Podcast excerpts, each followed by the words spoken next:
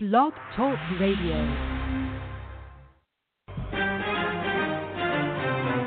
This is our common ground, alternative activist empowerment talk radio, speaking truth to power and ourselves. Who are you? You don't know. Don't tell me Negro. That's nothing. What were you before the white man named you a Negro? And where were you? And what did you have? What was yours? What language did you speak then? I am a revolutionary. It's about what we didn't do. Amen. Then it speaks to us and the possibility for us as a future person. Because ultimately, our people's future resides on what we do outside of the White House. African descent fairly, America failed. Put them in the lowest paying jobs. Put them outside the equal protection of the law. Kept them out of their racist bastions of higher education and locked them into positions of hopelessness and helplessness. The government gives them the drugs, builds bigger prisons, passes a three-strike law, and then wants us to sing God Bless America. No, no, no. Not God Bless America. God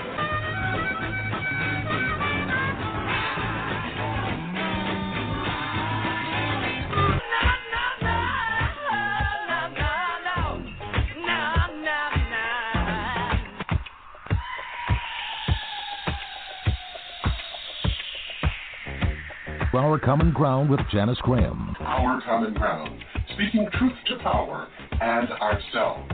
Our common ground, a higher ground for discourse, discussion, solutions, and ideas. I'm Janice Graham, and I'll be listening for you. Talk, talk that matters. Transforming truth, truth to power, one broadcast at a time.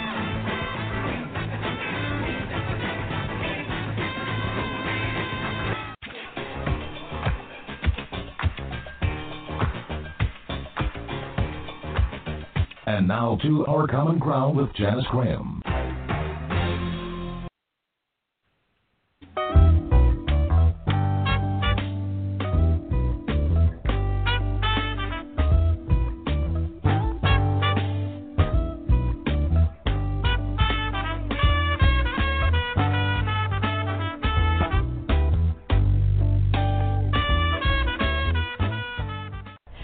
It is not something that John is doing because he's angry.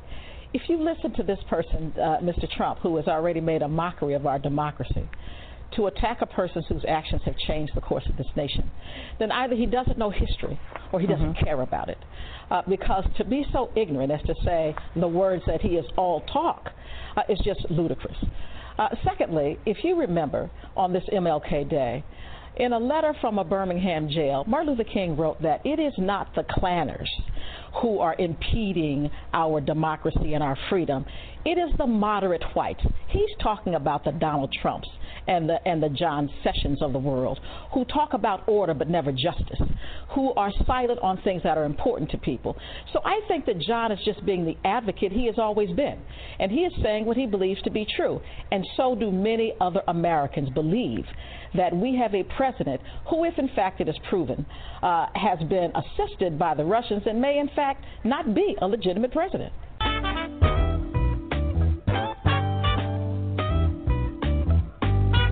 When you talk about whether he's going to be a person that I can support, how do you support a person who nominates a Jeff Sessions? How do you support a person who says that the Attorney General of the United States has only weighed in on voting rights when he thought that the Shelby decision was good news? Who has been silent on things like criminal justice reform other than to say, I'm opposed to consent decrees? How do you support somebody like a Jeff Sessions where he represents a state where 25% of all of his children go to segregated schools, but he's okay with that because the funding formula is fine with him. How do you Yeah. support a person who's not an advocate and calls himself the Attorney General of the United States? If that's what we can expect, I don't think that we're going to be able to get along very well.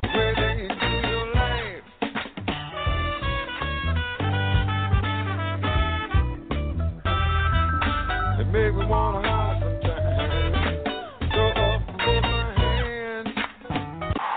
Our Constitution is a remarkable beautiful gift. But it's really just a piece of parchment. It has no power on its own.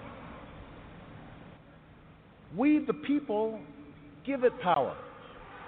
We, the people, give it meaning with our participation and with the choices that we make. So you see, that's what our democracy demands. It needs you. Not just when there's an election, not just when your own narrow interest is at stake, but over the full span of a lifetime. If you're tired of arguing with strangers on the internet, try talking with one of them in real life. It has been the honor of my life to serve you. I won't stop. In fact, I will be right there with you as a citizen for all my remaining days. But for now, whether you are young or whether you're young at heart, I do have one final ask of you as your president. The same thing I asked when you took a chance on me eight years ago. I'm asking you to believe, not in my ability to bring about change, but in yours. Justice was served and the unjust were afraid. Because after all the years and all the fears, brothers were alive, the courage found, and spreading them goddamn blues around. Yeah, make you want to holler black people and hold up both your hands and say liberation. Crime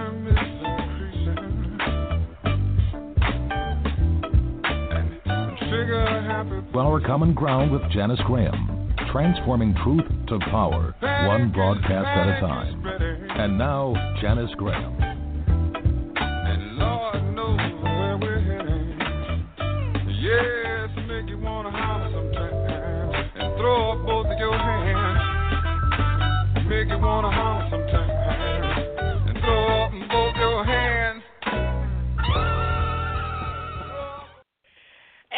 good evening, and thank you for joining us on our common ground. It is me. Folks, it's getting real.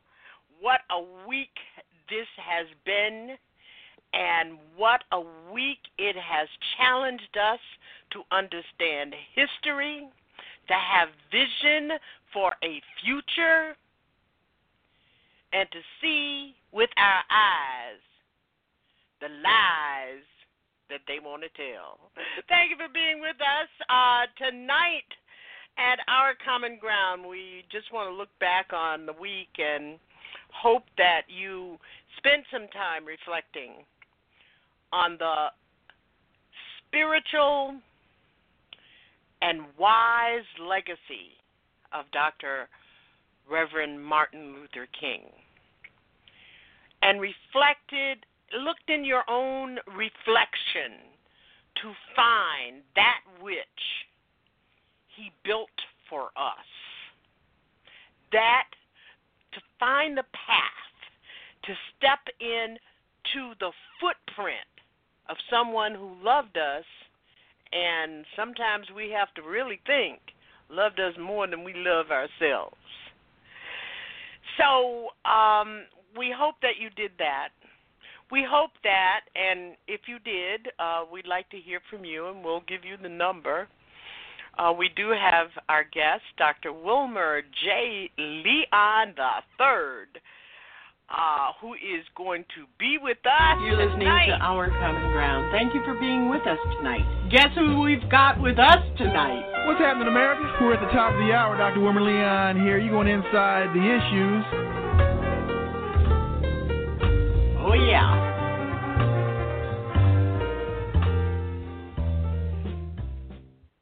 Oh, yeah. We're going to have our brother and colleague, uh, host of Inside the Issues with Dr. Wilmer Leon from Sirius XM Radio. He's been with us before. And uh, I'm really excited about uh, having uh, Wilmer join us tonight. It is so apropos, and we're going to be talking with his book, and I've uh, posted in our chat room the title and where you can purchase it Politics, Another Perspective commentary and analysis on race, war, ethics, and the American political landscape in the age of Obama. The author, our guest tonight, Wilmer J. Leon. If you're listening on your smart device and you want to join our chatters in our chat room, you can do so by coming to blogtalkradio.com backslash, no, forward slash OCG. To the right, slash OCG.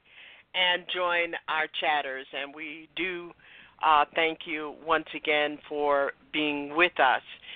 If you are listening on your computer and things are not working well, you can also listen by dialing 347 838 9852. 347 838 9852.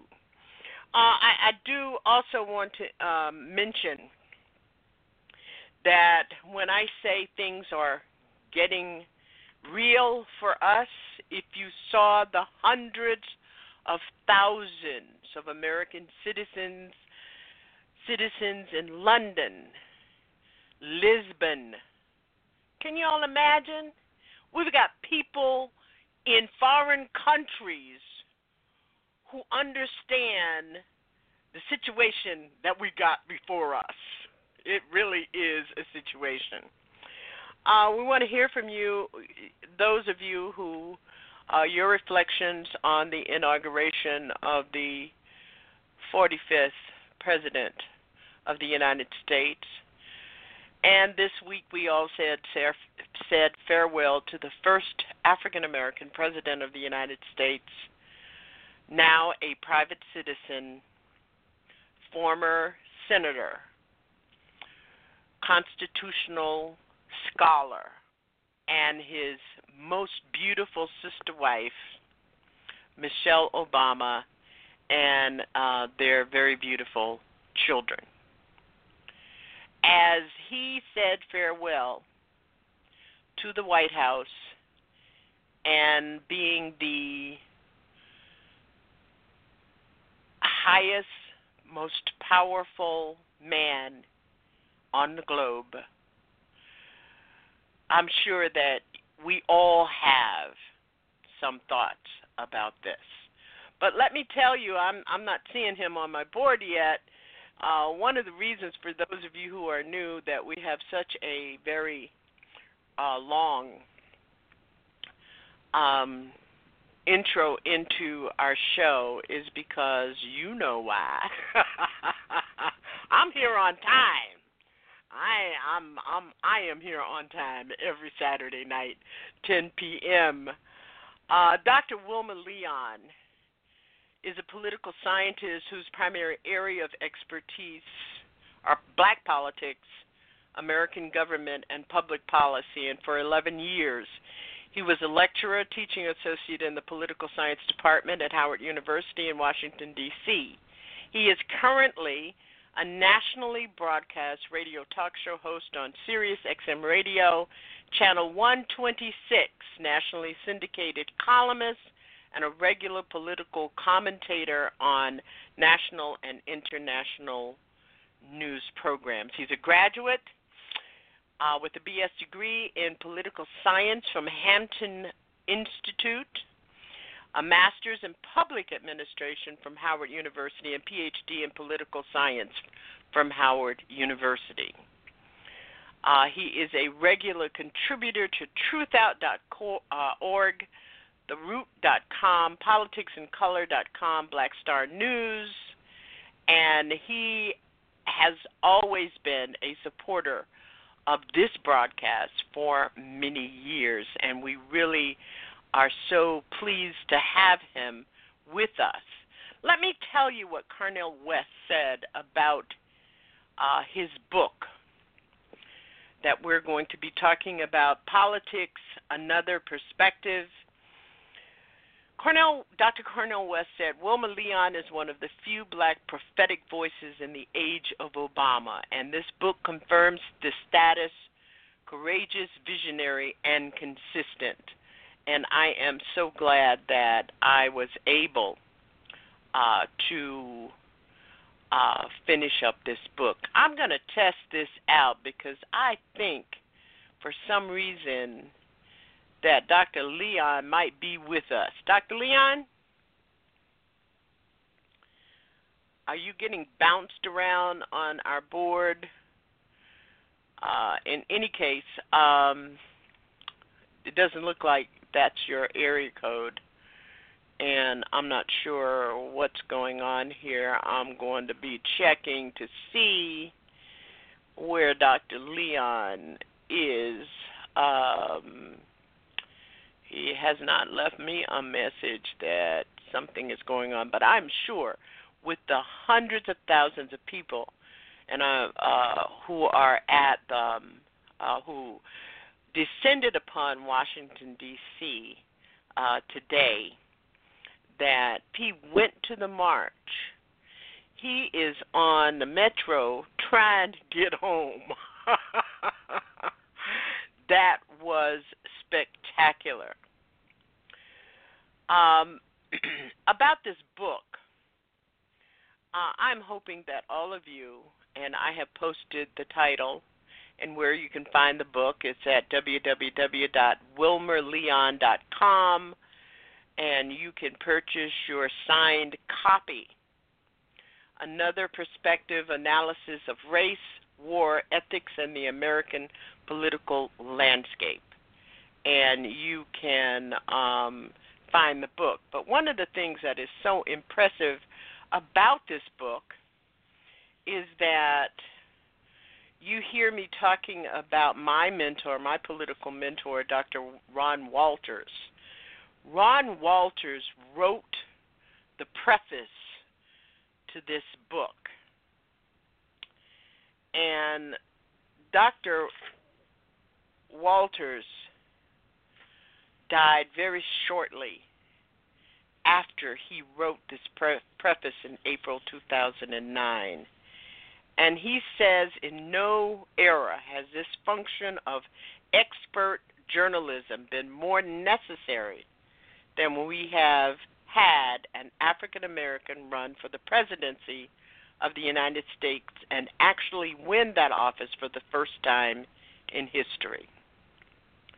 The intersection of the normal vagaries of presidential politics complete with party opponents and political strategies, received the intervention this time of a strong racial dynamic that virtually traveled alongside the campaign, intersecting at points and making a statement about its importance.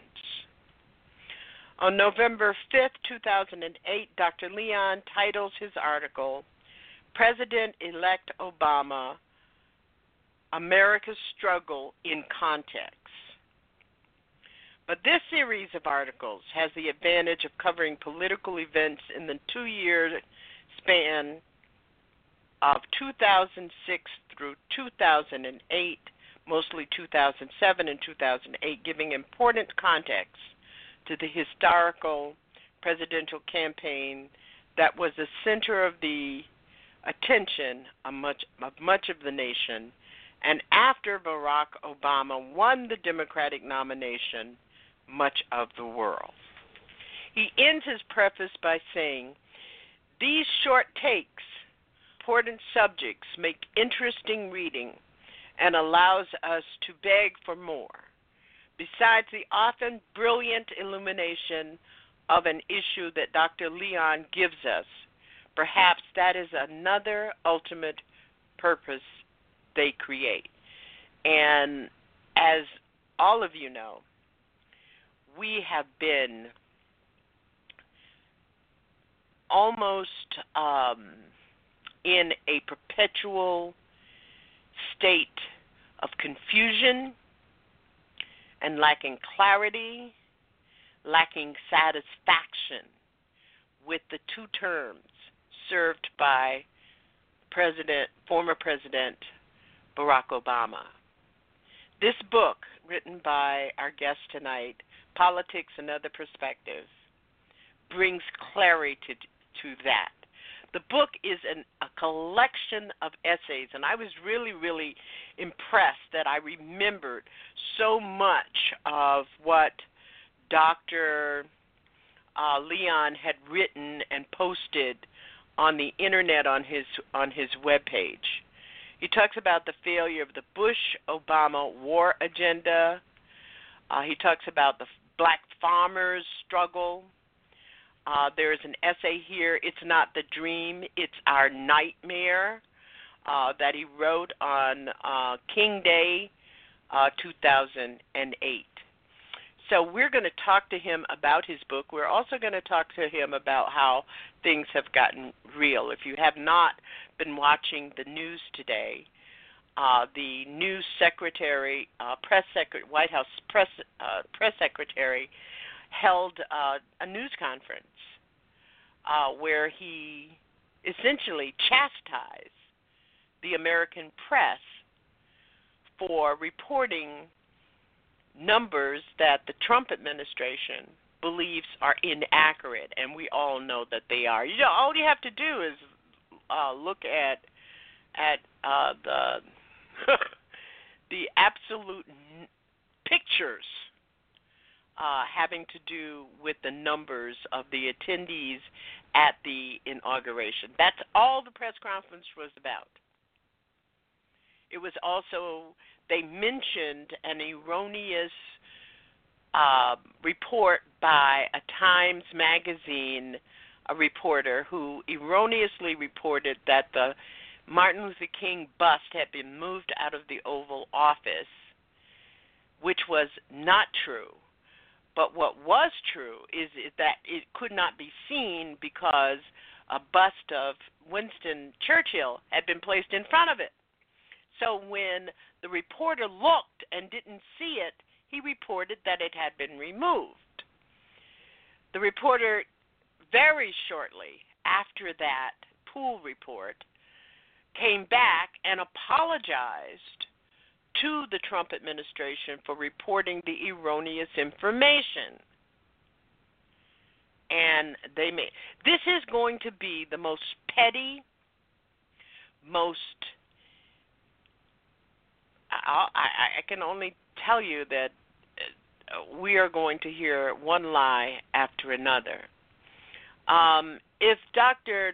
Leon is on the board, has called in, if you if you please um, just dial one, I can see where you are if you're using a number I'm not familiar with. Uh, so um, uh, if you'll do that, then I can see you from the 50, uh, 30 or 40 callers that we have who are listening on um, devices. Our number is 347 838 9852. If you'd like to share uh, your reflections on the farewell of President Barack Obama or the inauguration or the coming in inaugural speech, if you know I'm smart, you can listen to me and believe what I say. Also today, um, the number is three four seven eight three eight nine eight five two. Also today, another thing that happened is that um, the duh president the man who would be king. I want you all to get used to me saying that I am never I, I do not even want to call call his name. So I am calling him the man who would be king. The man who would be king went to the CIA headquarters today. Remember the CIA that he's been bashing for the past 3 weeks and and and essentially making public tweets and public statements that they are incompetent and getting into a pissing match with the director of the CIA and the director of the FBI. Well, the man who would be king showed up at the CIA headquarters today because I think that he got a real good look after the dossier came out which acute which reports that he participated in a golden rainstorm or whatever they called it, a golden shower uh, you know what a golden shower is, right? I, I think you do know what a golden shower is, but in, in any case, started re- this dossier from what is reported to be uh, uh, a counter, one of the top counterintelligence agents in the UK, which reports that the Russian government has a record and evidence of the man who would be king's involvement with Putin, the Russian government, Russian financial network, and the Russian mafia, and has participated in some kind of um, menage a trois with prostitutes at the Moscow Ritz Carlton. Well, remember he got into the pissing match with the CIA and remember I said a couple of weeks ago you got to be a moron to get into a pissing match with the FBI and the CIA. I mean the CIA can literally plant themselves under your mattress and you would never know anything about it. So here's what happened. He went to the CIA today and told them he's got their back because I think he has a twinkling that when these counterintelligence agents finish investigating his connection to Russia, he's done. So this was to make nice. But on the other hand, it is also a way of going to the CIA to give the warning to the people who work there that he will come for them. So, and and and then he did it. If you've ever been in the CIA lobby, headquarters lobby, now don't get it wrong, don't get it twisted, Alfo. I've never been to the CIA headquarters except for being lost and I had to turn around in the parking lot. So, with that said, uh, at Langley, there is a wall for all CIA agents who have. I mean, all of you watch. You watch Homeland, right? Okay. In Homeland, you've seen that wall before with the stars. There's a star placed on the memor- a memorial wall in the foyer, which is a huge foyer. And and for every CIA agent who has died in service in the line of duty. And you know the CIA, right? It seems like the man who would be king doesn't really know the CIA because if he knew the CIA, he would be messing with them. Um, I'm telling you, I'm just, I'm just putting it there. Uh, so, uh, this is kind of like a sacred place for the people, the eight, especially CIA operatives. The man who would be king plants his fat ass in front of the wall and makes this stupid speech about how he's got their back and they're gonna be calling him and saying okay we you you i've got your back you, too much. He says he's got their back a thousand times and making speeches but he was really whining because he's a pissy ass whiner. He was whining about his numbers being reported by the press during the inauguration. Now, we all saw the pictures. And if you compared them to the pictures of uh, former President Barack Obama's inauguration in 2009, uh, we see we see the picture. But the man who would be king goes to the CIA today and says there were people all the way back from the from the stand all the way back to the Washington Monument. Now, if you've ever been to Washington, if you've ever been to the Lincoln Memorial, if you've ever been to the Capitol, you understand that there that's a I mean, I took that walk once. I walked from the Capitol all the way down to the Lincoln Memorial and walked halfway back. I had to sit in a tub of the hottest water ever because I thought I wasn't going to be able to walk the next day. So, anyway, you saw the pictures. I'm sure all of you saw the pictures. But he's whining about this in and in the memorial hall in front of the memorial wall at the CIA. Unbelievable. Just simply unbelievable. So, um, there were hundreds of thousands of women and men who showed up with their pussy hats on. I love the little pussy hats. There was a woman in our office running around all day Thursday trying to find a pussy hat. She she told the lady she found a place that made them, but they but the place only a knitting place only made them to ship them to Washington, and she was trying to bribe this lady into into this one pussy hat. You all know what the pussy hat is, right? The pink hat with the nipples on it. Okay, so um, there were just hundreds of thousands of women. New York City and Boston was hundred and twenty-five thousand people. You couldn't get on a train. You could in in D.C. or Atlanta or Chicago or Seattle or San Francisco to even get to the march because of the crowds. And here is this man talking about sending out his press secretary tonight who didn't even mention it, as though there was no march. Uh, I'm going to ask um,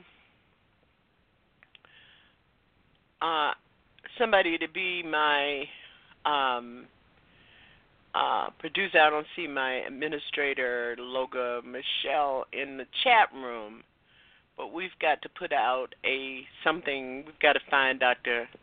Wilmer Leon, um, and quick in a in a, in a hurry. Our number is three four seven eight three eight nine eight five two, and we'd love to hear from you and get your feedback on the inauguration of the man who would be king, on what his presidency is going to mean because I think it's getting real real. Here's a here's the first thing that he did coming into office. The number is 347 838 9852 and you are listening to our common ground and uh, we thank you for joining us on this January 21st, 2017. Um, so the first thing, the first, the very first thing that he does as president is to sign an order which suspends an order made by former President Barack Obama to cut the premium costs of mortgage insurance at FHA. That's the first thing it does. That that probably is a saving of somewhere between three hundred and five hundred dollars for lots of homeowners. Uh, Dr. Leon, we're going to ask you to press one so I can see you. Um, the second thing that he does is he sends out an order to all federal agencies to suspend any regulatory initiatives. That means that if an agency has a regulation that it has not enacted, it hasn't acted upon uh, because they were building programs to enact or enforce a regulation, to not to do it. on Thursday, I noticed that uh, the man who would be king in waiting, Mike Pence, made a statement to the press that all cabinet level positions had been filled. He used the word filled. That is simply not true. This is the kind of lying and propaganda manipulation that's going to be going in, on until it ends. And I want to salute all the women and men who protested, who showed up to marches today, but to also remind them that that's just the beginning. It is not the end. I want to also remind people that they called it a women's march, but black women did not vote for Donald Trump. Our number is three four seven eight three eight nine eight five two. You know, I don't do a lot of proselytizing and a lot of uh, you you should do this and you should do that.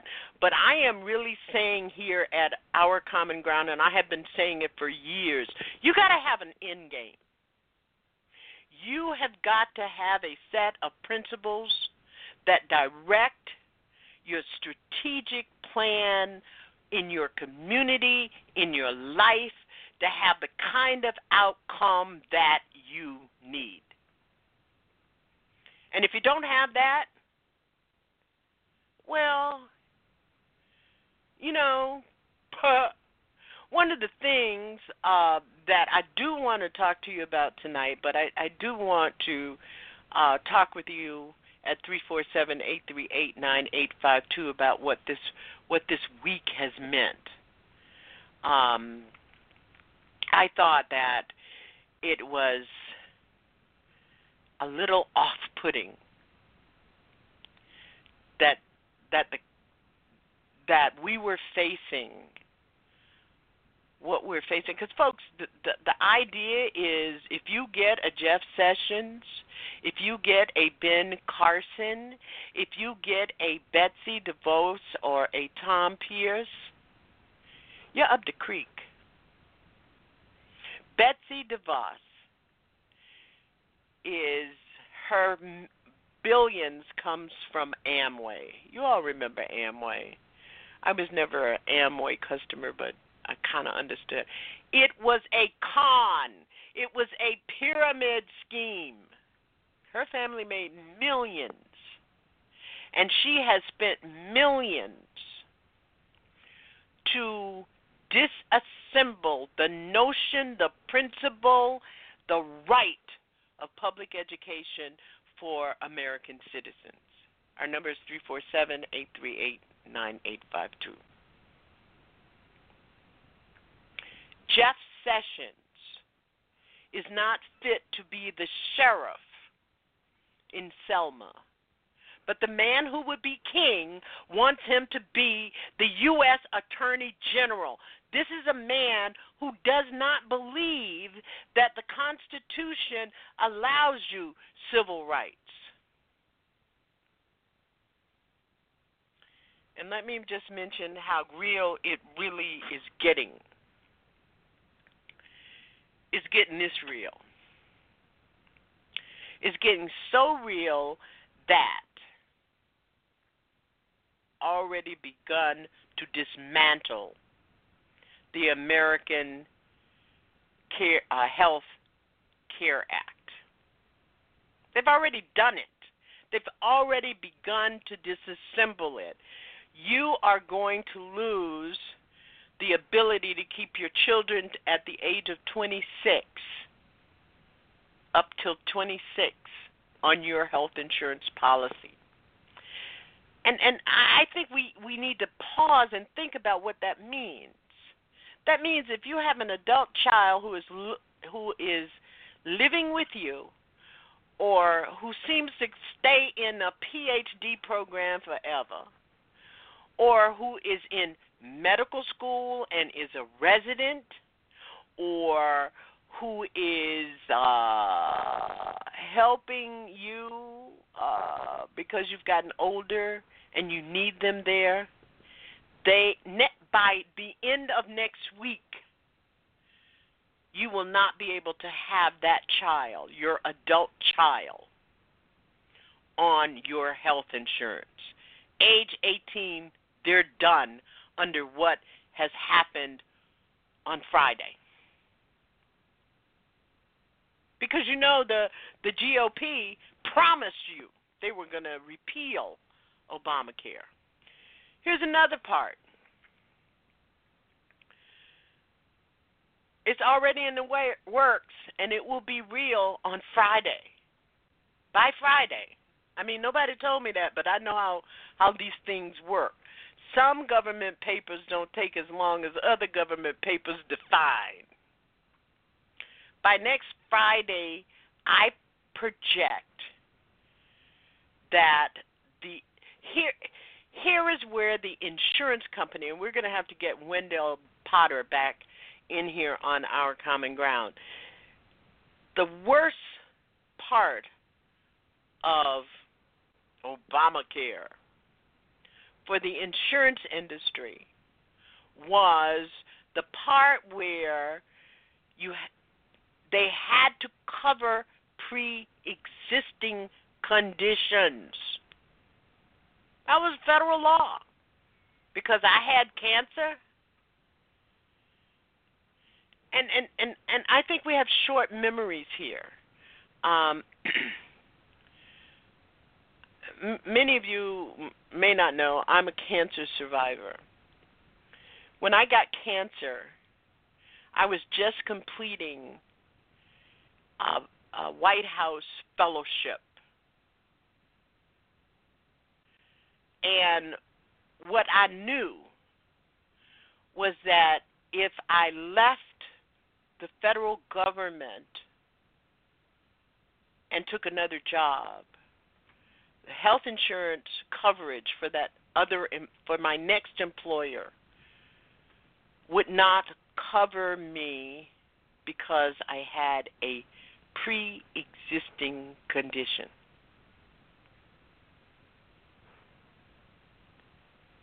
So I had to stay. I was stuck because of health insurance. There will be many people who have pre existing conditions who will be stuck or who won't be covered. What does that mean for your community? It means that people who will not have health insurance won't be getting the benefit of free health coverage because the insurance companies and the healthcare system won't have that gap where they were funding special programs where people who were not covered for whatever reason, um, uh, dealing with the issues of lead poisoning in drinking water. There, there you go again. Under what they are doing now, even the children in Flint, Michigan, who were affected by lead poisoning by by edict of the um, the government who allowed it they will not be able to go under another health insurance policy because they have a pre existing condition or they won't if they get coverage the coverage won't cover the effects, the outcomes of the lead poisoning. So, what good would health insurance do for those children? Our number is 347 838 9852. Uh, I'm going to take a break. Uh, it's about that time, and when I come back, I'm hoping I'm fine. I gotta go find. See, this is the problem with poor, independent, poverty-stricken um, media. I should have a producer who's listening and getting Dr. Leon on the phone to find out where the hell because I just talked to Leon. I I butt dialed him. Well, I didn't butt dial him. I hit the wrong button and and called him, and I and I and and there I was. You know how how it gets. Excuse me, but who is this? And he says to me, "Who is this?" I said, "Uh, this is Janice Graham." He says, "This is Wilmer Leon." I said, "Oh my God!" So it's not but quite but dialing, but it's kind of like butt dialing. Our number is three four seven eight three eight nine eight five two. Please don't wait until we get our guests in to uh, call and talk about what all of this means, because it is de- it has definitely gotten real. Uh, we have a press and a media in this country who are getting afraid this is like Joe McCarthy bullshit.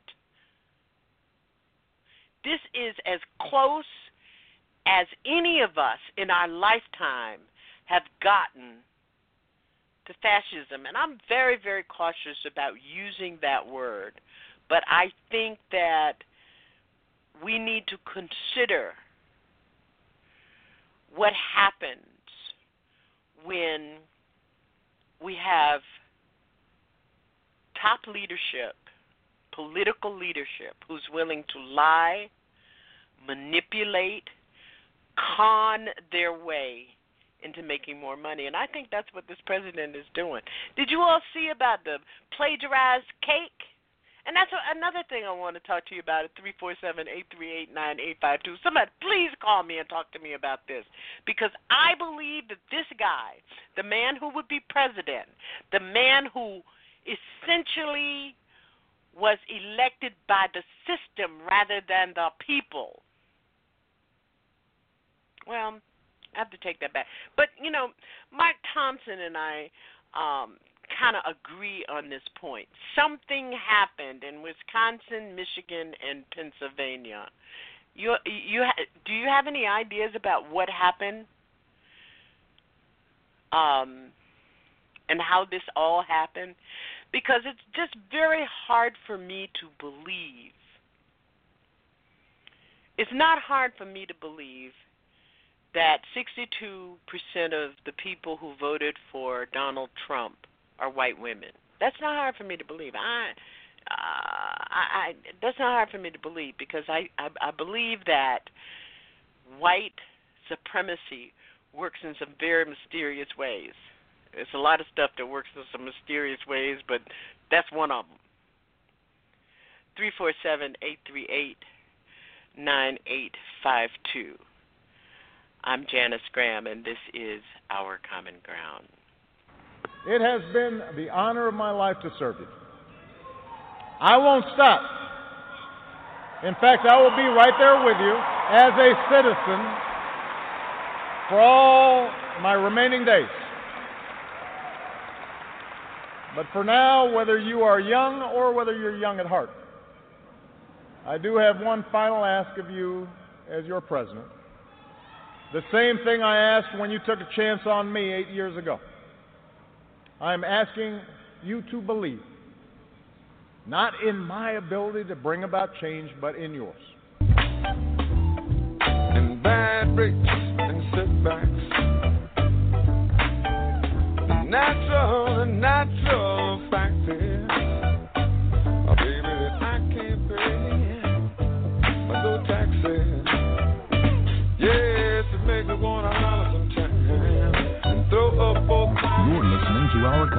With Janice Graham.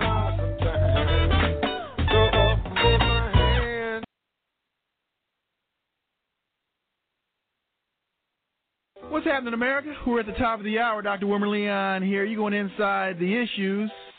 And my question is, what are we voting for? And if, as a community, we now have an administration that does not believe in targeted programs to deal with our disproportionate unemployment, in Detroit it's up to 50% in the black community, in New York it's up to 50% in the black community. If we are disproportionately being impacted by the home foreclosure crisis, but the president doesn't believe in a moratorium on home foreclosure. You know, if if politics, if, if participation in politics is supposed to result in policy outcomes that benefit those that are participating, then what are we doing?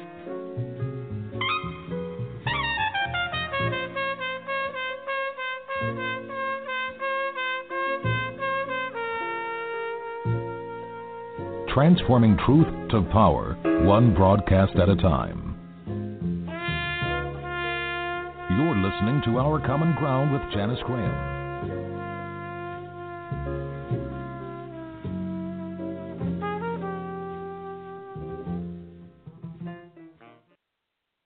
You're confused. You're confused. You're confused. You're outraged. Outraged. Outraged. You can't. Then you need some real, raw, and right now. Find your cure at the I Declare Show, Tuesdays, 9 p.m. with India Declare. She brings you real, raw, and right now. Believe me just why. Every Tuesday, Don't believe me just why. 9 p.m. Don't believe Live. me just why. It's India. Hey, hey. I Declare. Real Show. raw right now. I declare it. India Declare. Real, raw, and right now.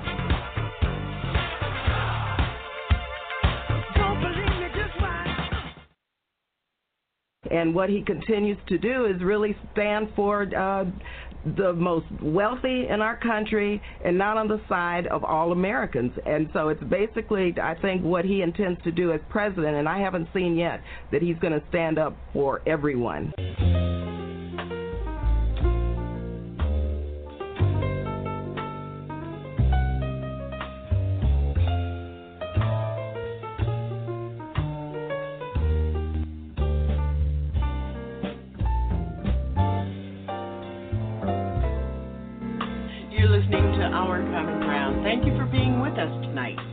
We're here with our brother, our colleague, Dr. Wilmer Leon of Inside the Issues with Dr. Leon. He can be heard on Sirius XM Radio on Saturdays.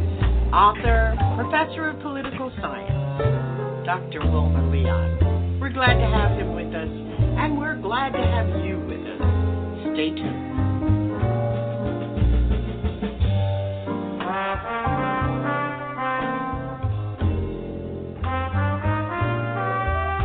Now back to Our Common Ground.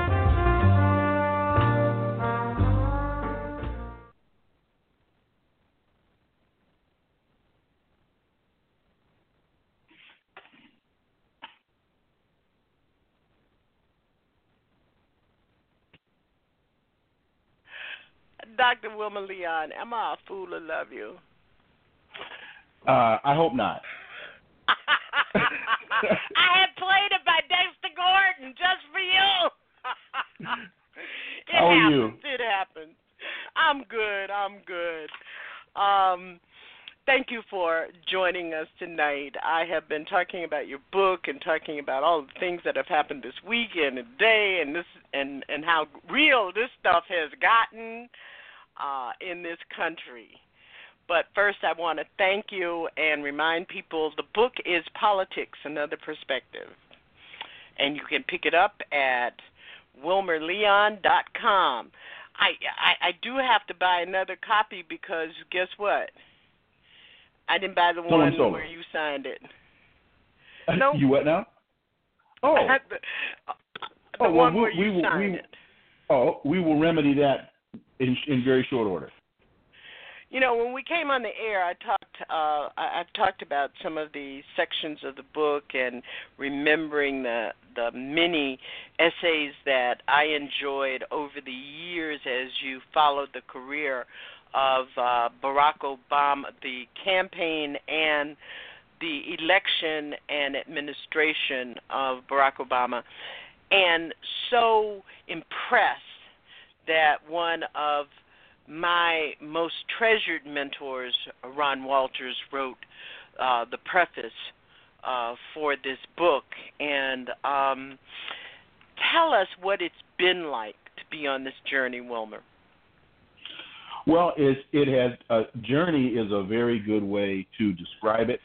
Um, and and and knowing that to show you how long it's been, Dr. Walters wrote that in 2009. Nine. And in 2009, and it is such an honor for me to to have been able to have him write that. Uh, but you know, the book, uh, you know, life. I say I say life has a way of getting in the way of living, and um, so in in the course of writing the book, uh, my mother passed, then my father passed, and there were just you know ups and downs, and and and sometimes it seemed like I would never be able to get it done. But fortunately, um, you know, fortunately, we we were able to get it finished, and and uh, I'm very very proud of it, and um, I'm getting a very good response to it, and I think it is incredibly relevant to this day as as you should and uh I want you to know I talked to the president of Suffolk University uh on yesterday and suggested that he read the book and that um he's a former um president of the law school at Suffolk and suggested that he have oh. you sometime this um this semester uh oh, well, over you. at the law school. So uh I I'm just so impressed that you have published it, that you have had such a the courage to take your professional expertise other than the talk show host and and put it together in this way. Because the last time you were on, on uh, with us we talked about you were still working on the book. Um yes. because it it it informs our history. And I'm suggesting to people who are listening to us tonight that these are essays that are easily read by yes. teenagers and adults and for those of you who need who are still struggling with the with with the presidency of Barack Obama it brings a a kind of clarity understanding what was happening at the time of whatever event that you felt disappointed, satisfied, unsatisfied, angry, and enraged. And I think all of us have experienced some of that uh, during the course of his presidency. Wilmer, well, I, I appre- go, ahead. go ahead. Well, no, I, I appreciate I you saying you, that. Yeah, go ahead. I wanted to ask you to um, to kind of briefly talk about uh, what it has meant to have lenses in such detail on this African American who sat in the White House, his family. Uh, what hit it? I'm, I'm sure that there were contradictions, that you had internal contradictions about uh, putting a lens to him? Well, yes, yes, and no. Um, first of all, thank you for for for the compliment. Uh, both Dr. Walters as well as um, uh, you know some uh, other folks that that contributed um, uh, to the book have uh, were were very very clear in in being sure that I had a, the book properly organized. Uh, not only Dr. Walters but also uh, Dr. Clarence Lusane um, were helped me with being sure that I understood that how the book needed to be or, organized thematically.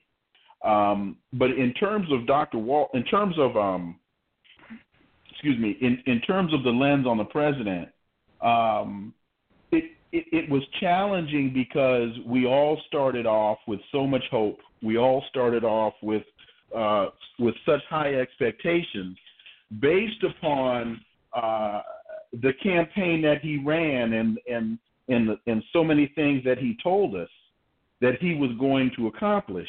And you know they say that the greatest uh, uh, disappointments come from unrealistic expectations.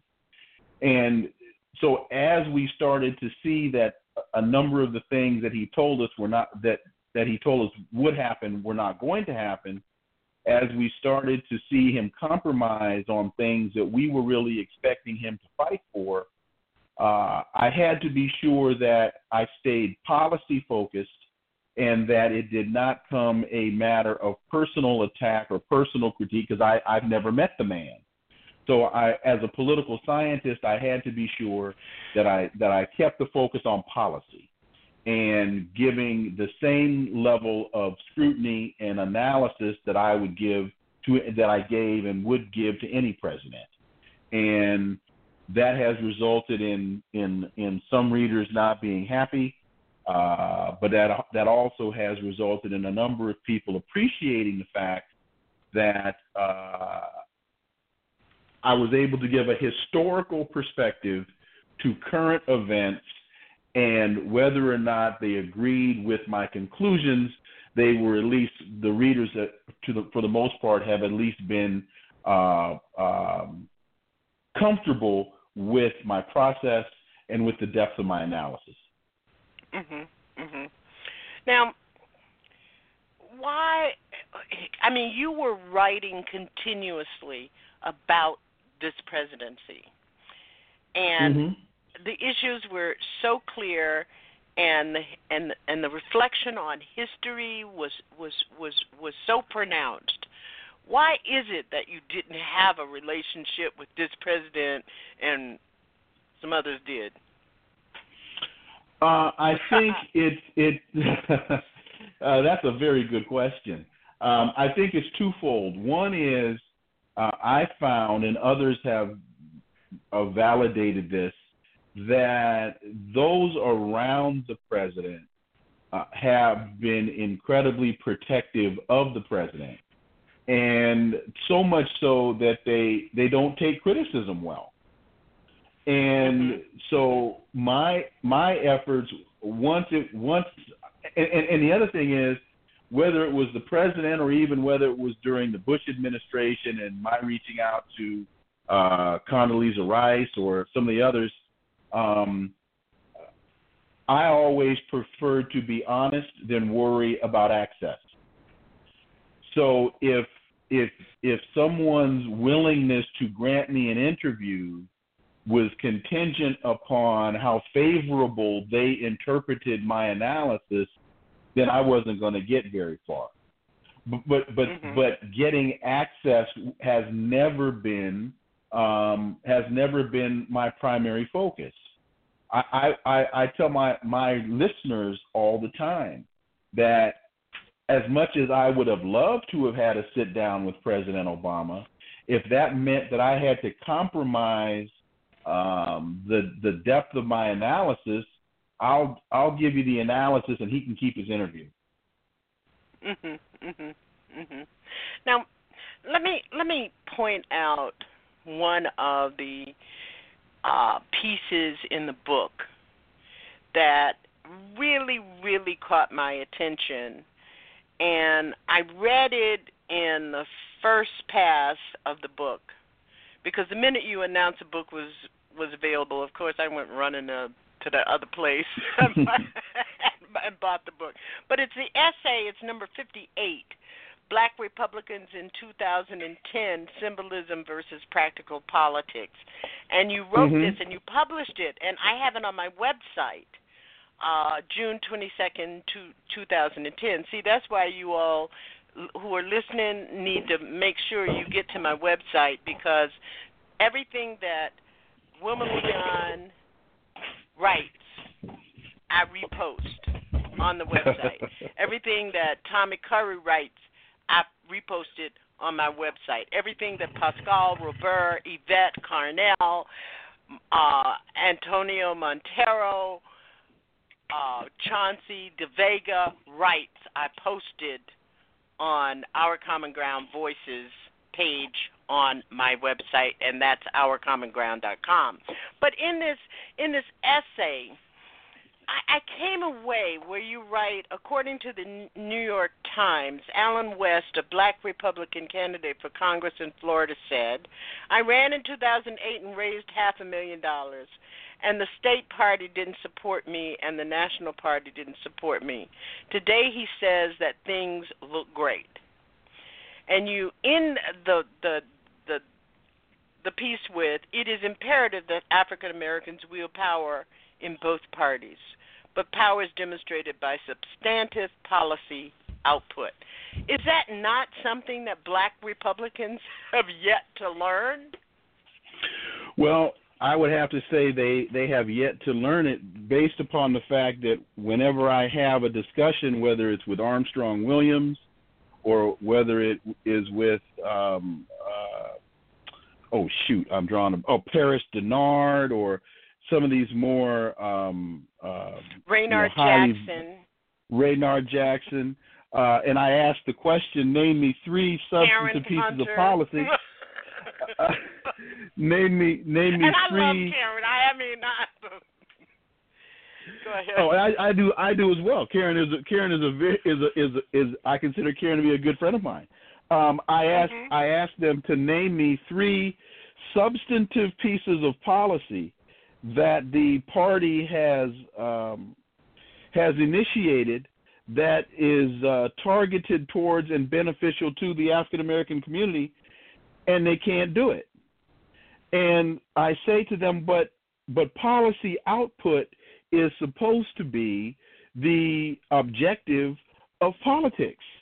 That that is that's what we're that's what you know as a political constituency you're supposed to be focused on policy output that meets your needs and addresses your issues and if and if your party isn't doing that you might be in the wrong place so um, you know uh, and and but one more point discussion.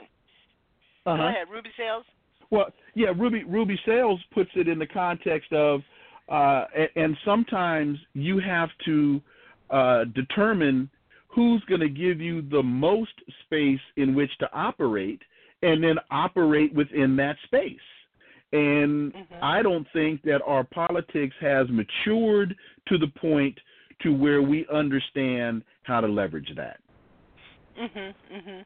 You know, when one of the things that occurs to me, um, Dr. Wilmer Leon, is that um, many black Republicans end up being black Republicans because somehow they think they're smarter than the rest of us and they know something that we don't know. And that they are chosen, uh, selected, and underscored by the people who draw them there. And I, I think that they think that they are special.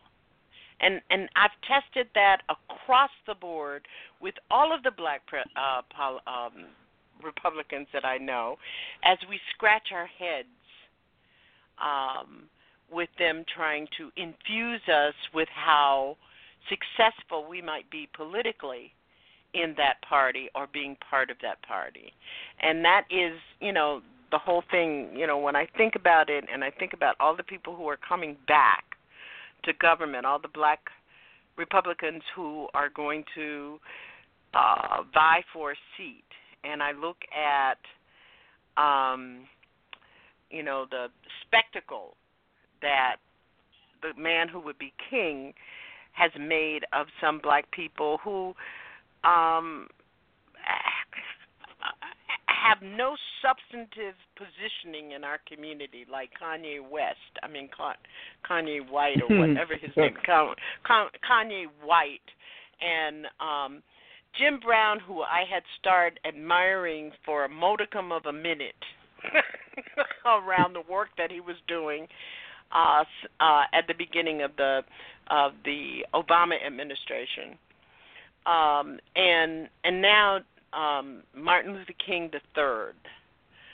And I mean, he's bringing all the people who are important in the back door, and bringing all the black people, dragging them out in the front door. Um, Omarosa uh, and others, you know, Alphonso Jackson will, and his wife will now, uh, Raynard um, Jackson will be coming back up.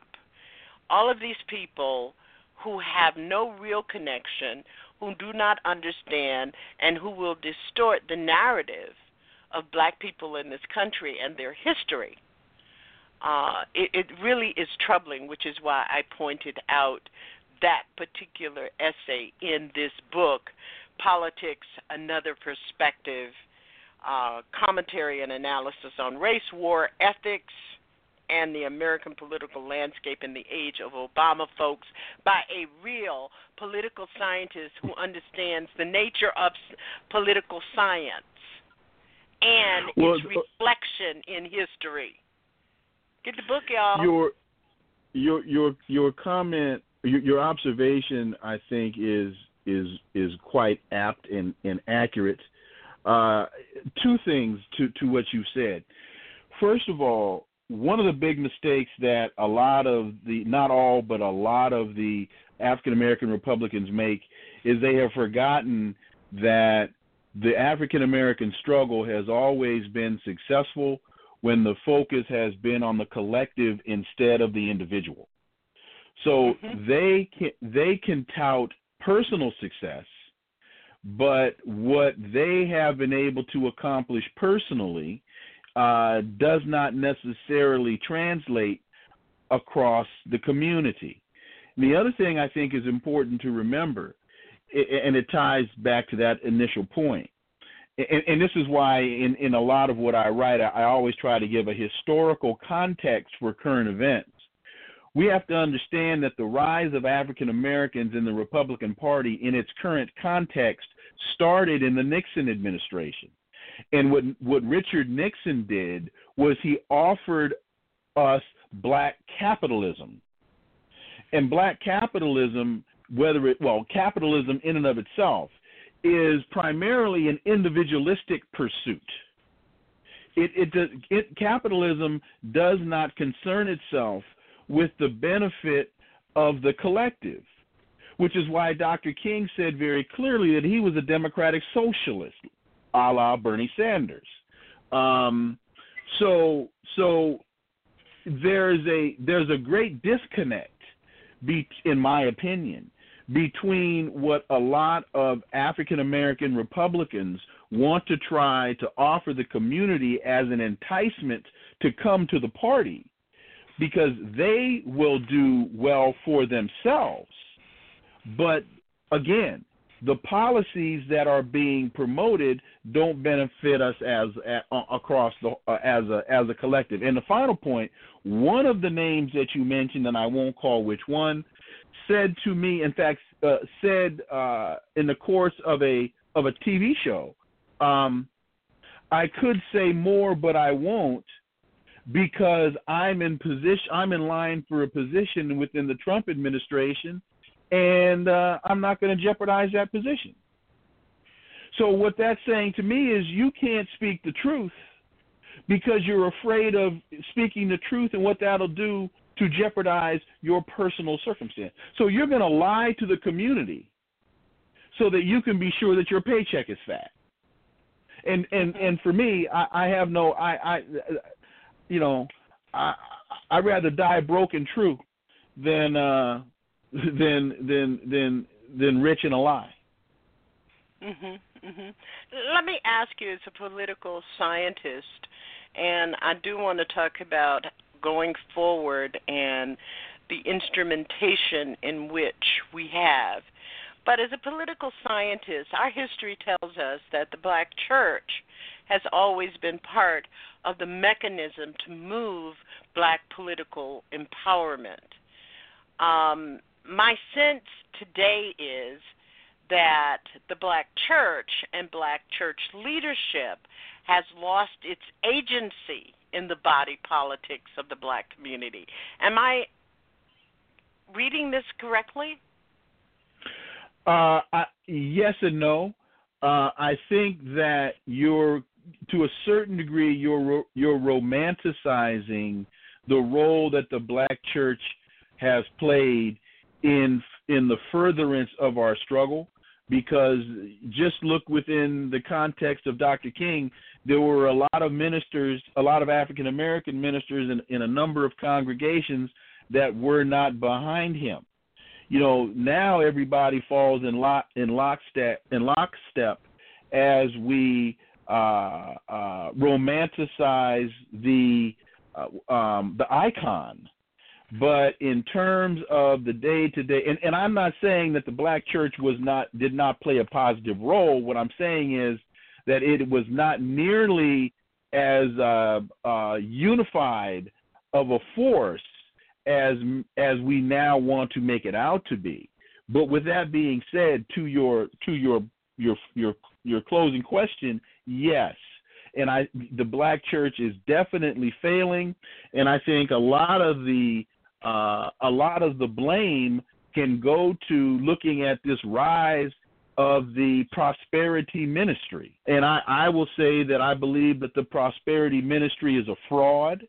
And I will say that I and I will say that the prosperity ministers are frauds and that they are more concerned with growing their edifices, getting better cars and bigger jets and better alligator shoes than they are with sending kids to college, developing uh, micro banks, and and providing the level of support that the community actually needs. I get it. I, I I get that. You know, one of the things I love, I have a clip, but I'm not going to play it tonight, with Fannie Lou Hamer saying, "You can pray all you want, but until you get up off your knees and do something, God is not going to put it in your lap." And I think I- that's another prong of that question. I had a caller today. He's a regular caller into the show, and and I um, heard it. he- he's a you he's a he's you a were very beating people up today.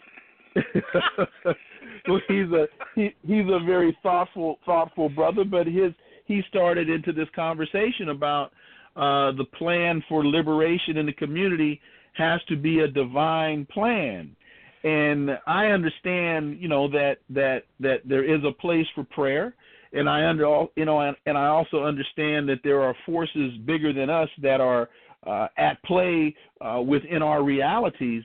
But I closed the comment or closed the discussion by saying God helps those who help themselves.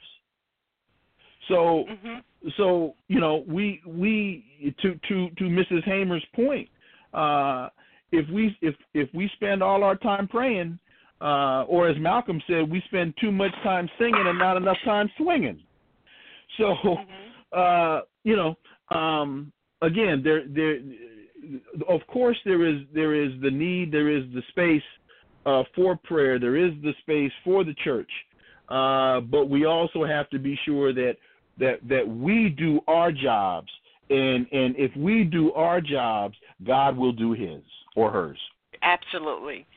Um, for those of you who are just joining us, we are talking with Dr. Wilmer J. Leon. He is the author of Politics and Other Perspectives, and you can go to wilmerleon.com to purchase this book using your PayPal account. It is self-published. Uh, Wilmer, I did want to ask you about your discuss, your decision about self-publishing for all of those people out there who are thinking about writing books. Uh, how did you come to that decision? Well, when you get ten to twelve no letters, and you and you're trying to find a go letter, uh, you you know I I I tried the conventional route um, because these pieces had been previously published. Uh, because I was not a uh, a big name, uh, I could Mhm. not find I could not find a traditional publisher to uh, to take the project. So Mm-hmm. and looking at how long I had worked on it, I just decided that I got to get this thing out. I got to get the project done, and so I decided that going through the self-publishing route uh, was the way to go. Also, because I was not really as concerned about uh, putting out a quote-unquote scholarly book as I was putting out something that was well organized, well structured, well written, and would be easily uh, digestible to the to the general audience. So, uh, so the fact that it was self-published, then, um, in terms of where that would fit, in terms of uh, getting tenure in a university and all that kind of stuff, I wasn't, I was not concerned about that. So, Mhm. uh, And be- be- So that so that so that those that's pretty much why I went the route that I went. And because of that, we want to encourage people to uh, contribute to the tour, book tour, uh, Yes. that you have planned for the book. And you can do that by going to GoFundMe.com, Politics Another Perspective. And I'm placing that in our um, uh, chat room so Thank that you. people can make a contribution. Uh, I think it's, uh, you know, we have got to stop thinking that all of this stuff happens because it happens. And, and let me Um, quickly explain. Let, if, let me quickly explain that uh, because the book is self-published, um, th- th- there is no marketing. Uh, there is no marketing uh, budget. There is no travel Mhm. budget. So if if someone wants me to come to a bookstore in Detroit, uh, for example, or come come to Los Angeles, I have to buy the books up front. I have to have the book shipped to the store. I have to pay uh, to travel out there and and all of that. Um, so some would say, well, then you know you should have known that when you wrote the book. Well, I did, um, which is why the book is out there. Uh, but now that people are are are are reading the book, finding the book to be of value, and I'm getting requests to come and travel and, and speak. Uh, I'm asking the community for their support. Uh, no uh, contribution is too small, and I'm asking the community for their support so that I can come out and do what I. There is no. There's very very very little profit in this project. Um, Mhm. You know, I. So people need to understand that um, uh, I had to pay everything up front to get the book done, and uh, that was not a small investment. When you see and for the quality of the book, um, it it it doesn't look quote unquote traditionally self-published. So um, anyway, that's that's where the money goes to those who who will be gracious enough to make a contribution. Now, I know you've been at um, Poets and um, Uh, but uh, Busboys and Poets. but Bus Boys and Poets in. Uh, no, I have not been there yet. No, Oh, okay. I haven't been there okay. yet. So we should be We're calling them that. and telling them you should be there. yeah, absolutely. No, Nisi's Nisi's boutique in Mount Rainier, Maryland. Uh, uh, she has a wonderful, wonderful shop, and and she has uh, been an incredible supporter and has had me in her shop uh, twice uh, for book signings. And uh, you know, this is just where a, a, a, a sister with a small business in the community saw the value in the project. She listens to the show every week, like you do, and she said, "This brother is putting some information out there that is of value, and I'm going to support him any way I can." And she has been a cr- incredible, incredible support. okay, for those of you who want to really study black politics and to understand the history of Barack Obama as president, as candidate, uh, as a rising star in this country. The book is Politics Another Perspective by Dr. Wilmer J. Leon, and you can get it at wilmerleon.com. Uh, you also, if you prefer, you won't get a hand signed copy if you go to Amazon.com. and you can go True. to Nisi's in Rainier, um, Maryland. I Yeah, and- want to and remind you. Yeah, I oh they are. I want to Yeah, the ones that remind Nisi's you are signed. this is a collection of op-eds written by Dr. Leon, writings providing cutting-edge analysis of the various issues that influence the Amer- American geopolitical landscape since 2006. He is the author, but one of the things he is still my colleague and host of Inside the Issues with Dr. Wilmer Leon, and we're going to take a break. And when we come back, that's what we're going to be talking about. We're going to be talking to the host of Inside the Issues on Sirius XM Radio, my number one listening site on Saturday. you stay Thank you. tuned. This is Our Common Ground, and we'll be right back. You're listening to Our Common Ground. Thank you for being with us tonight. Guess who we've got with us tonight? What's happening, America? We're at the top of the hour. Dr. Wilmer Leon here. You're going inside the issues. Oh, yeah. We interrupt this broadcast to bring you this important bulletin from the United Press.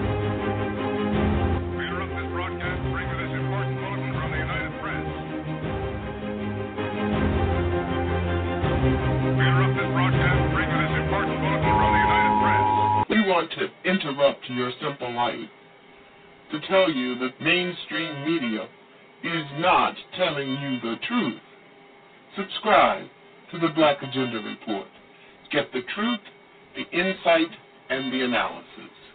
The Black Agenda Report. You've been warned and fortified. The Black Agenda Report.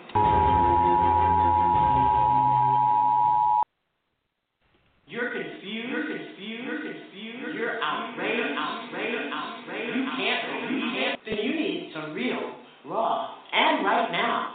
Find your cure at the I Declare Show, Tuesdays, 9 p.m.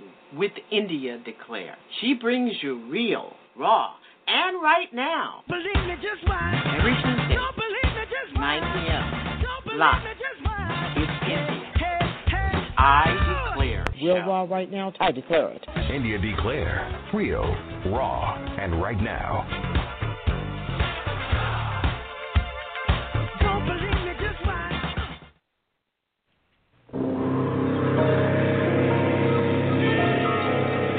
Because our society is only as strong as all its individuals. The United Negro College Fund has helped educate thousands of doctors and researchers, but we need more. Thousands of architects and engineers, but we need more. Thousands of teachers and biologists, but we need more. And when disease, injustice, pollution, poverty, and countless other problems threaten to pull us apart, we had better educate every single person who has the potential to solve our problems. And to educate more people, we need more of your help. Give to the United Negro College Fund. With so much at stake, a mind is a terrible thing to waste. What's happening, America? We're at the top of the hour. Dr. Wilmer Leon here. You're going inside the issues. And my question is what are we voting for? And if, as a community, we now have an administration that does not believe in targeted programs to deal with our disproportionate unemployment, in Detroit it's up to 50% in the black community, in New York it's up to 50% in the black community.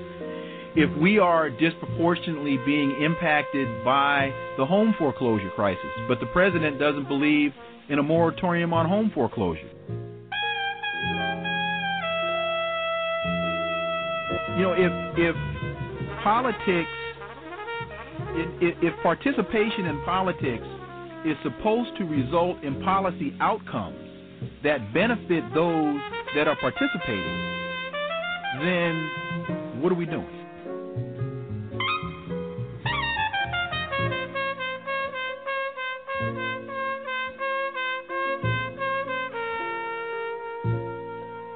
Transforming truth to power, one broadcast at a time. You're listening to Our Common Ground with Janice Graham.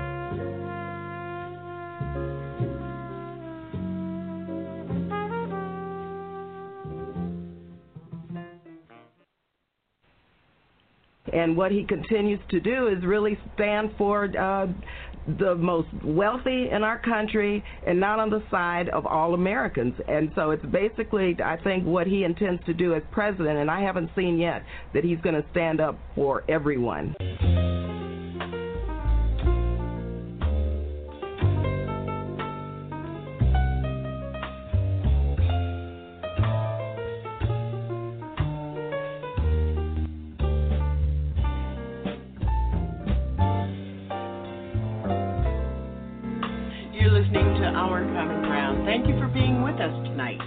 Here with our brother, our colleague, Dr. Wilmer Leon of Inside the Issues with Dr. Leon. He can be heard on Sirius XM Radio on Saturdays. Author, professor of political science, Dr. Wilmer Leon. We're glad to have him with us, and we're glad to have you with us. Stay tuned.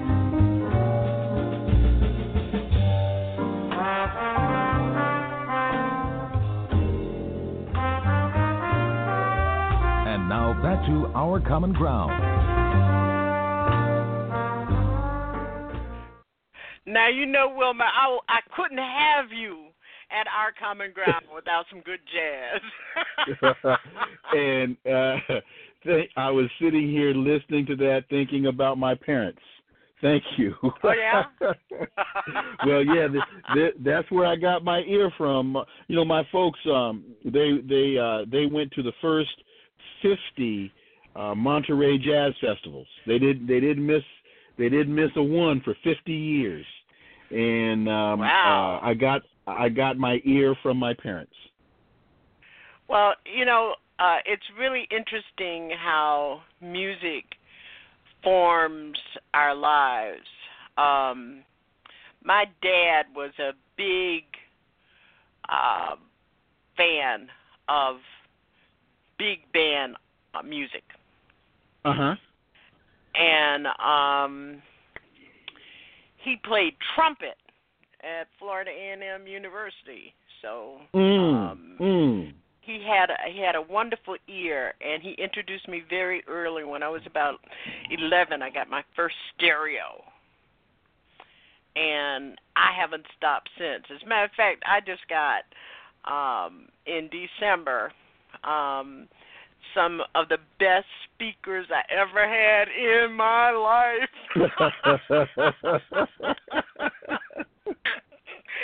and I have been wearing them out. I just finished buying my collection of little Jimmy Scott. Oh, great. Okay. Yeah, beautiful yeah, voice. I I Beautiful yeah, I just I just absolutely love him.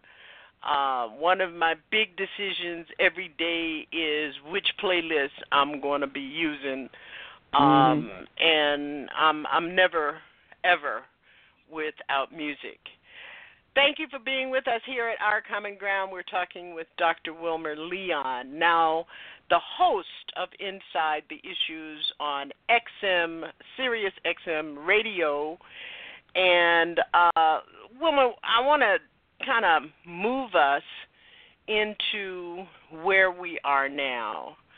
Uh, what your thoughts are about this new administration and what they're doing and what the campaign how the campaign is informing uh, things like the Women's March today, which was extraordinary because it wasn't just in the United States, it was millions of people protesting, bringing attention to, and getting ready to resist uh, what they expect, what they project we're going to get out of this administration. Talk to us about that.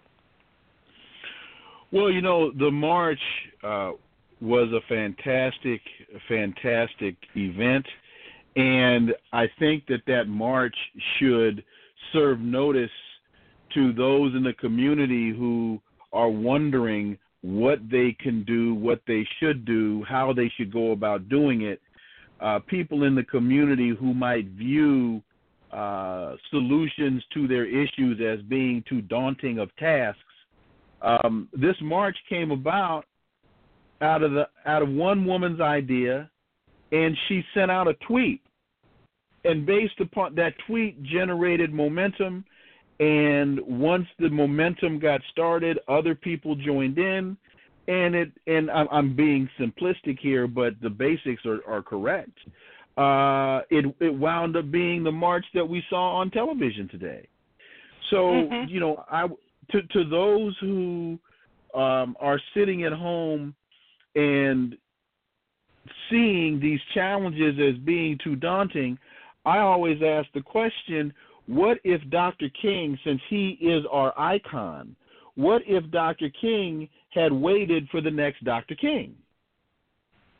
And and and and so what we have to understand is that uh, the guy that we revere as the icon was not the guy that started the Montgomery bus boycott. So you know he he entered into the fray to solve one problem in Montgomery, Alabama.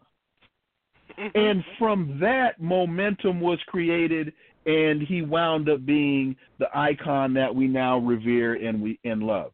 To your to your question about where we are now, um, one thing I say is it's hard for me to tell to to speak about Donald Trump personally because he's a, he's been a very hard guy to get a beat on because he's so inconsistent, he's so inco- incoherent, he is so contradictory that you and, and you have no idea what his worldview is.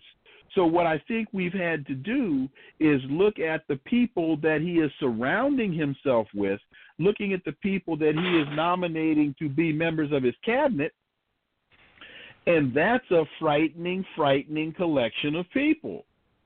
And then the other thing I think you have to look at is the first thing he did when after he uh, uh, swore the oath of office was took down the White House website on global warming. And then the next thing he did was took down the White House website on civil rights and civil liberties and replaced that with some foolishness about uh, protecting the police. So those types of things, I think, are bellwethers. They are giving us real clear. Uh, they are real clear examples and giving us real clear understanding that we are in for a fight every step of the way. Mhm. Mhm. What will all of this mean to the the legacy of uh, Barack Obama? If Donald Trump has his way, uh, you won't even remember who in in in a hundred days. You'll be saying Barack who? because he's he's doing he's doing everything in his power. And now, I, and I, and I will say this, and and this is, and I hope people clearly understand the context in which I'm speaking. One of the things that you have to respect about Donald Trump, which I think was an incredibly large mistake that President Obama made, Donald Trump came in here and he's letting you know who's running the show. Donald Trump came in here. He's came not in trying here to make and, any friends. No, he's not.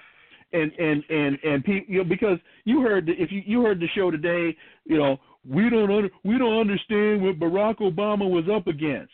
What I do understand is that Barack Obama didn't push back on what he was up against, and and that Donald Trump is coming in swinging and and he's saying I'm the president, I'm in charge, and I'm I'm starting these uh, executive orders and, and undoing what President Obama did. I'm starting that right now.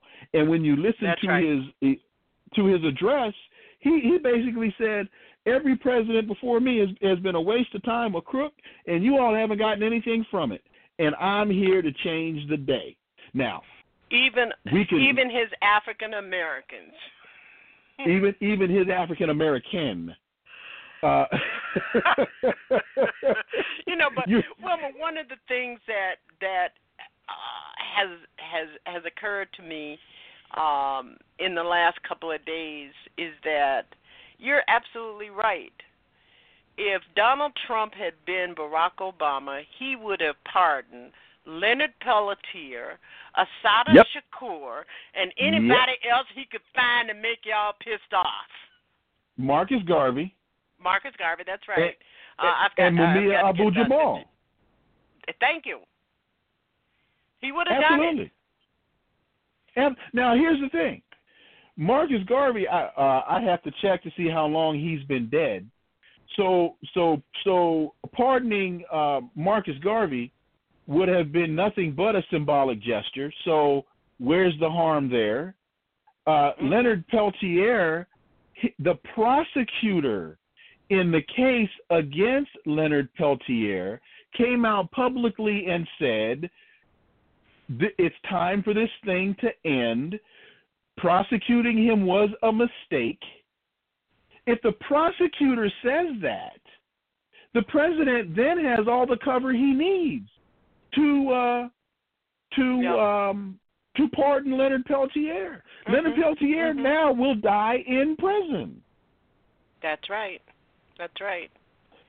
Now- um, one of the things that has infuriated me throughout the two terms of Barack Obama is his unwillingness to step up and take whatever heat he needs in the face of truth, facts, and having Yes. the moral authority. and most importantly, the bully pulpit. He has the largest microphone in the world. He is a very smart guy. He is a very articulate guy. And he and he is contrary to what most will say, he was the great communicator. One thing that brother can do is talk. And so for him not to be able to find the voice to speak to the American people with the overwhelming majority that he won with and explain to the American people why he's doing the things he's doing, I don't understand it.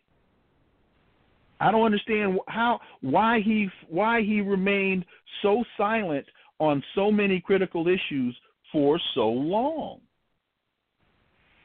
Well, you know, and and there has never been a president that hasn't gone into federal agencies and found key people who have supported their programs and initiatives and regulatory direction and not made their appointment permanent. Yes. Yeah. Barack Obama did not do that. I mean, Uh, um, when George Bush came in, um, Bill Clinton did it. When George Bush was going out, he did it, which is why the federal government is so filled with so many conservative Republicans sitting in key places. And he has, and Barack Obama failed to do that. That Uh, process so- started with Richard Nixon. Yes. Richard Nixon was the first one to recognize how to make his agenda permanent uh, within the rank and file of civil service. That's right. He has left key people, especially in civil rights divisions and agencies across the board, so vulnerable that um, they won't recover. And people are leaving the federal service, black people are leaving Yes. the federal service in droves Correct. because they're they're Correct. they're they're vulnerable. Now, uh, unlike me, I decided to stay an extra year because there's nothing that exhilarates me more than fighting the power. I understand. but here is a, a, a man who most of us recognize has some serious bigly problems. Ye- that- yes, he does. when he was elected, he began to to behave as though he were already installed as president, and we've seen that especially in the last two weeks. Yes. So now we have an attorney, a U.S. Attorney General Jeff Sessions. We have a Secretary of HUD, which is which most people don't realize that the urban development part of HUD is as important as the housing part. Yes. And Absolutely right. we've got Ben Carson who doesn't bother, as my sister would say, he doesn't bother to open his eyes. How can you run something and not open your eyes? we've got Betsy DeVos, who has nothing to lose and everything to gain uh, in her quest to dismantle public education. And we don't have a clue and we're not going to have time and i'm going to have to have you back because one of my one of the the the objectives i had for tonight is to talk to you about the gary convention which was in 1972 on March Yes. 10th, and I was there as a young person, full of fire, um, with me and my brothers and sisters who um, Hmm. had decided that it was time. You know, when you when you Uh-huh. when you think about my relationships with people like uh, Ron Daniels and Clarence Lusane and Bob Law and Ron Mhm. Walters, um, and a young uh, Mark Thompson, a very young Mark Thompson, and some who have uh, gone on. I can't think of the brother's name right now, who I absolutely love from D.C., um, who died of cancer about six years ago, seven years ago. Oh, um, uh, oh shoot! I just saw his name a couple of days ago. Uh, I um, can't think uh, of his name. It, it, it, it'll come to me in a second. It'll, it'll come to me in a Which second. is why our common ground is going to be having a co-host uh, coming up, and we're going to be talking about that uh, before we leave tonight. Uh, Dr. Leon, we have one caller, and the caller is calling very late. Um, people tend to do that at our common ground. Three one four, you're on the air. I respect you. Three one four, Hiya. you're on the air. Hiya. Well, I'm not going to take a minute, but uh, no, Betsy DeVos, uh, she can implement school choice with full vouchers and stop penalizing schools like the Department of Education Oh, here we fact, go. Isn't this what's his name? Okay. Okay, and I know you like school vouchers and you think that's the best way to go, but school vouchers have a number of prongs. You and I have talked about this before. I'm going to let you talk to Wilmer Leon about that. Well, I would just say that um, school vouchers, school choice, charter schools, uh, they work for a few.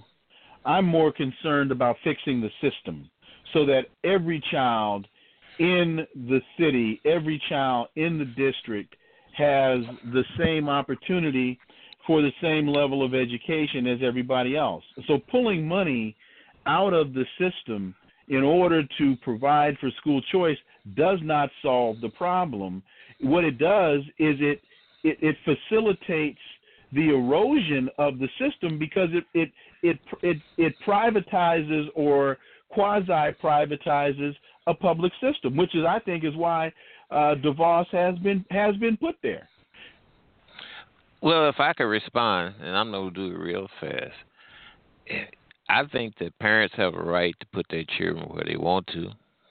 You got some extraordinary learners. They should not be confined, locked into a deplorable system. Parents should have the choice to, to put their Well, child that's where what they we're want talking to. about.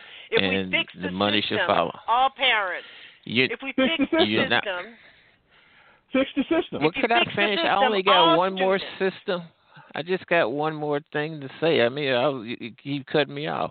I am not going to sacrifice my child to be sitting in a classroom or in a building where nothing is happening. If people want to sacrifice their children to that, fine. All blacks are not the same. Fix the system. Thank you. Fix the system. Well, uh, Well, see, that's Hank- the thing. That, that that's the thing that that that that just with with, with these with these these uh, voucher advocates, they want to yak yak yak yak yak about no, we shouldn't have to put our children in substandard schools. Fix the darn system. That's Fix the the answer system. to the question. Fix, fix the, the system, in the in the in the schools because Betsy DeVos, no matter what you have to say, if you are a parent and you want to have a stellar educational system for your child, you begin to work for that. You don't begin to privatize education in America so that you can there is no firewall for your black child called charter schools, called school vouchers. Because when your child gets to that top school, then guess what? firewalls don't exist for black children. And, and here's and here's my part of part, my question to to a lot of these parents: Are you sending your child into the system prepared to read? Read, read reading.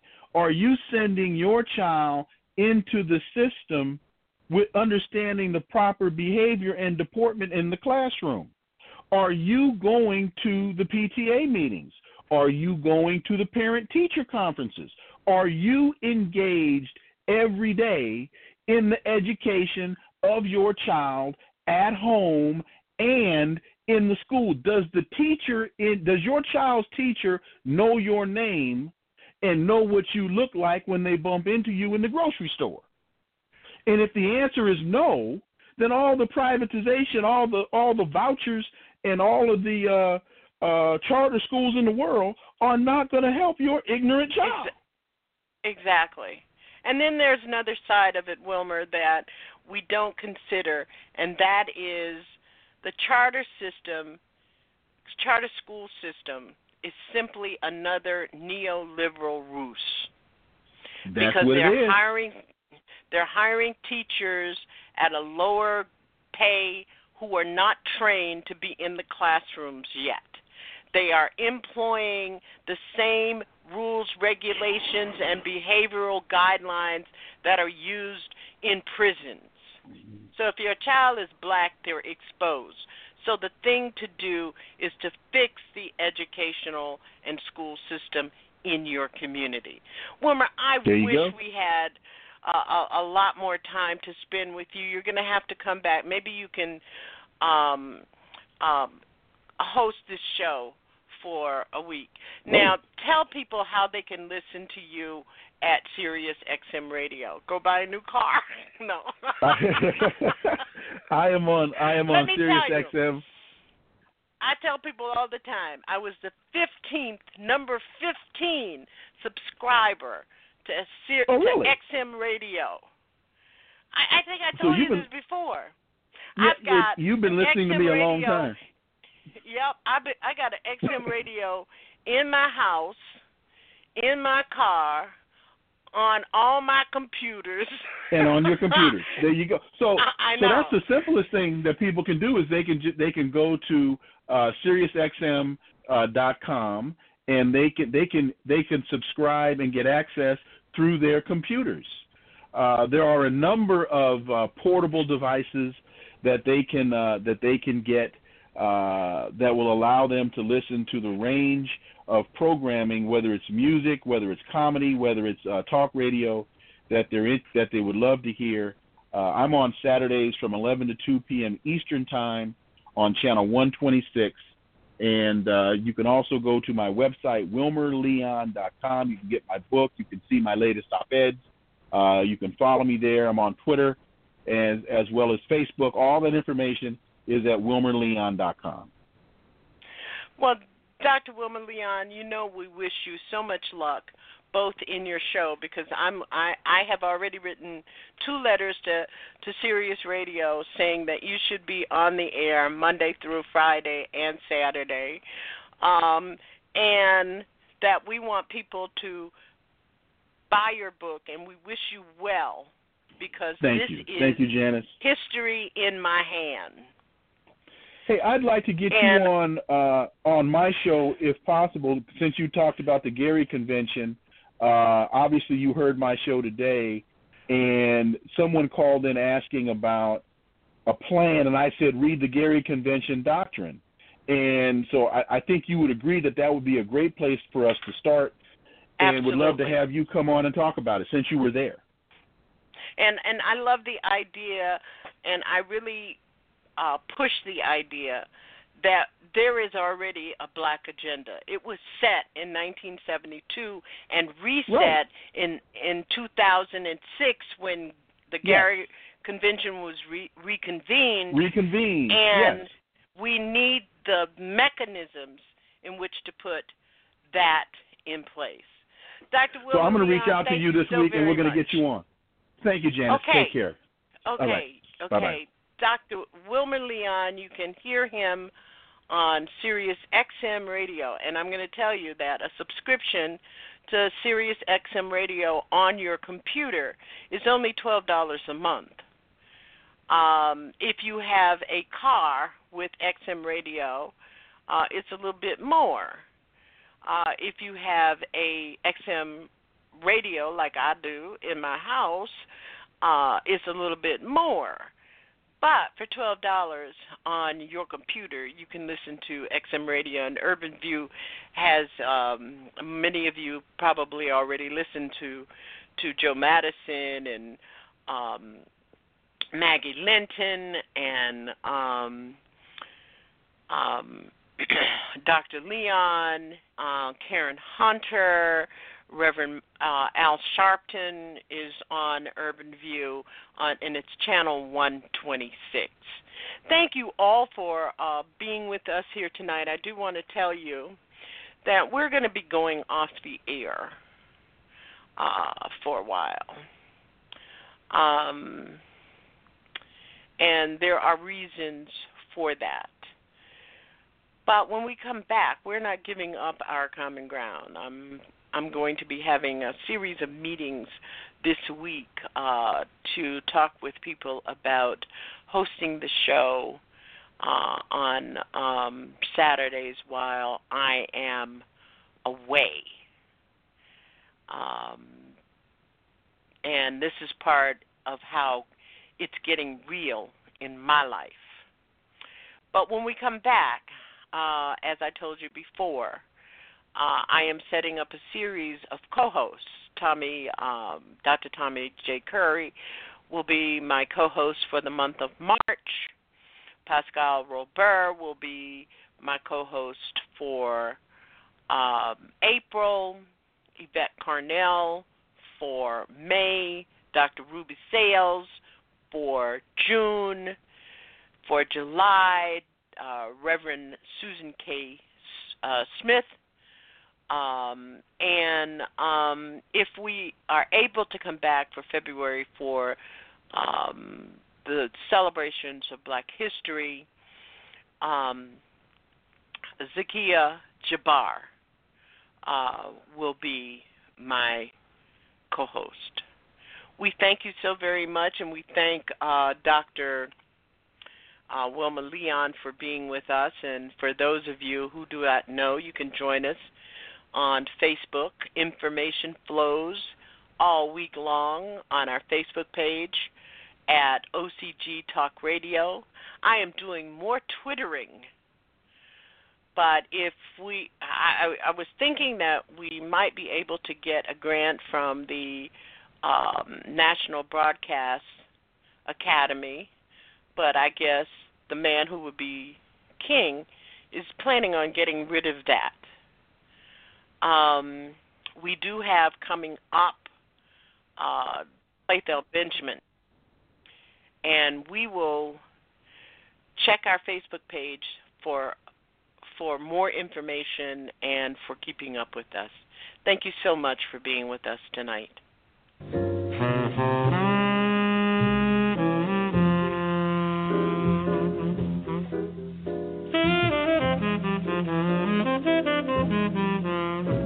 Thank you so much for being with us tonight on Our Common Ground. We thank our brother and colleague, Dr. Wilmer J. Leon. And don't forget to support his book, Another Political Perspective, by going to his website at wilmerleon.com. Please subscribe to our Facebook page and follow us on Twitter at JaniceOCG, hashtag Talk That Matters. I'll see you soon. And as always, I'll be listening for you.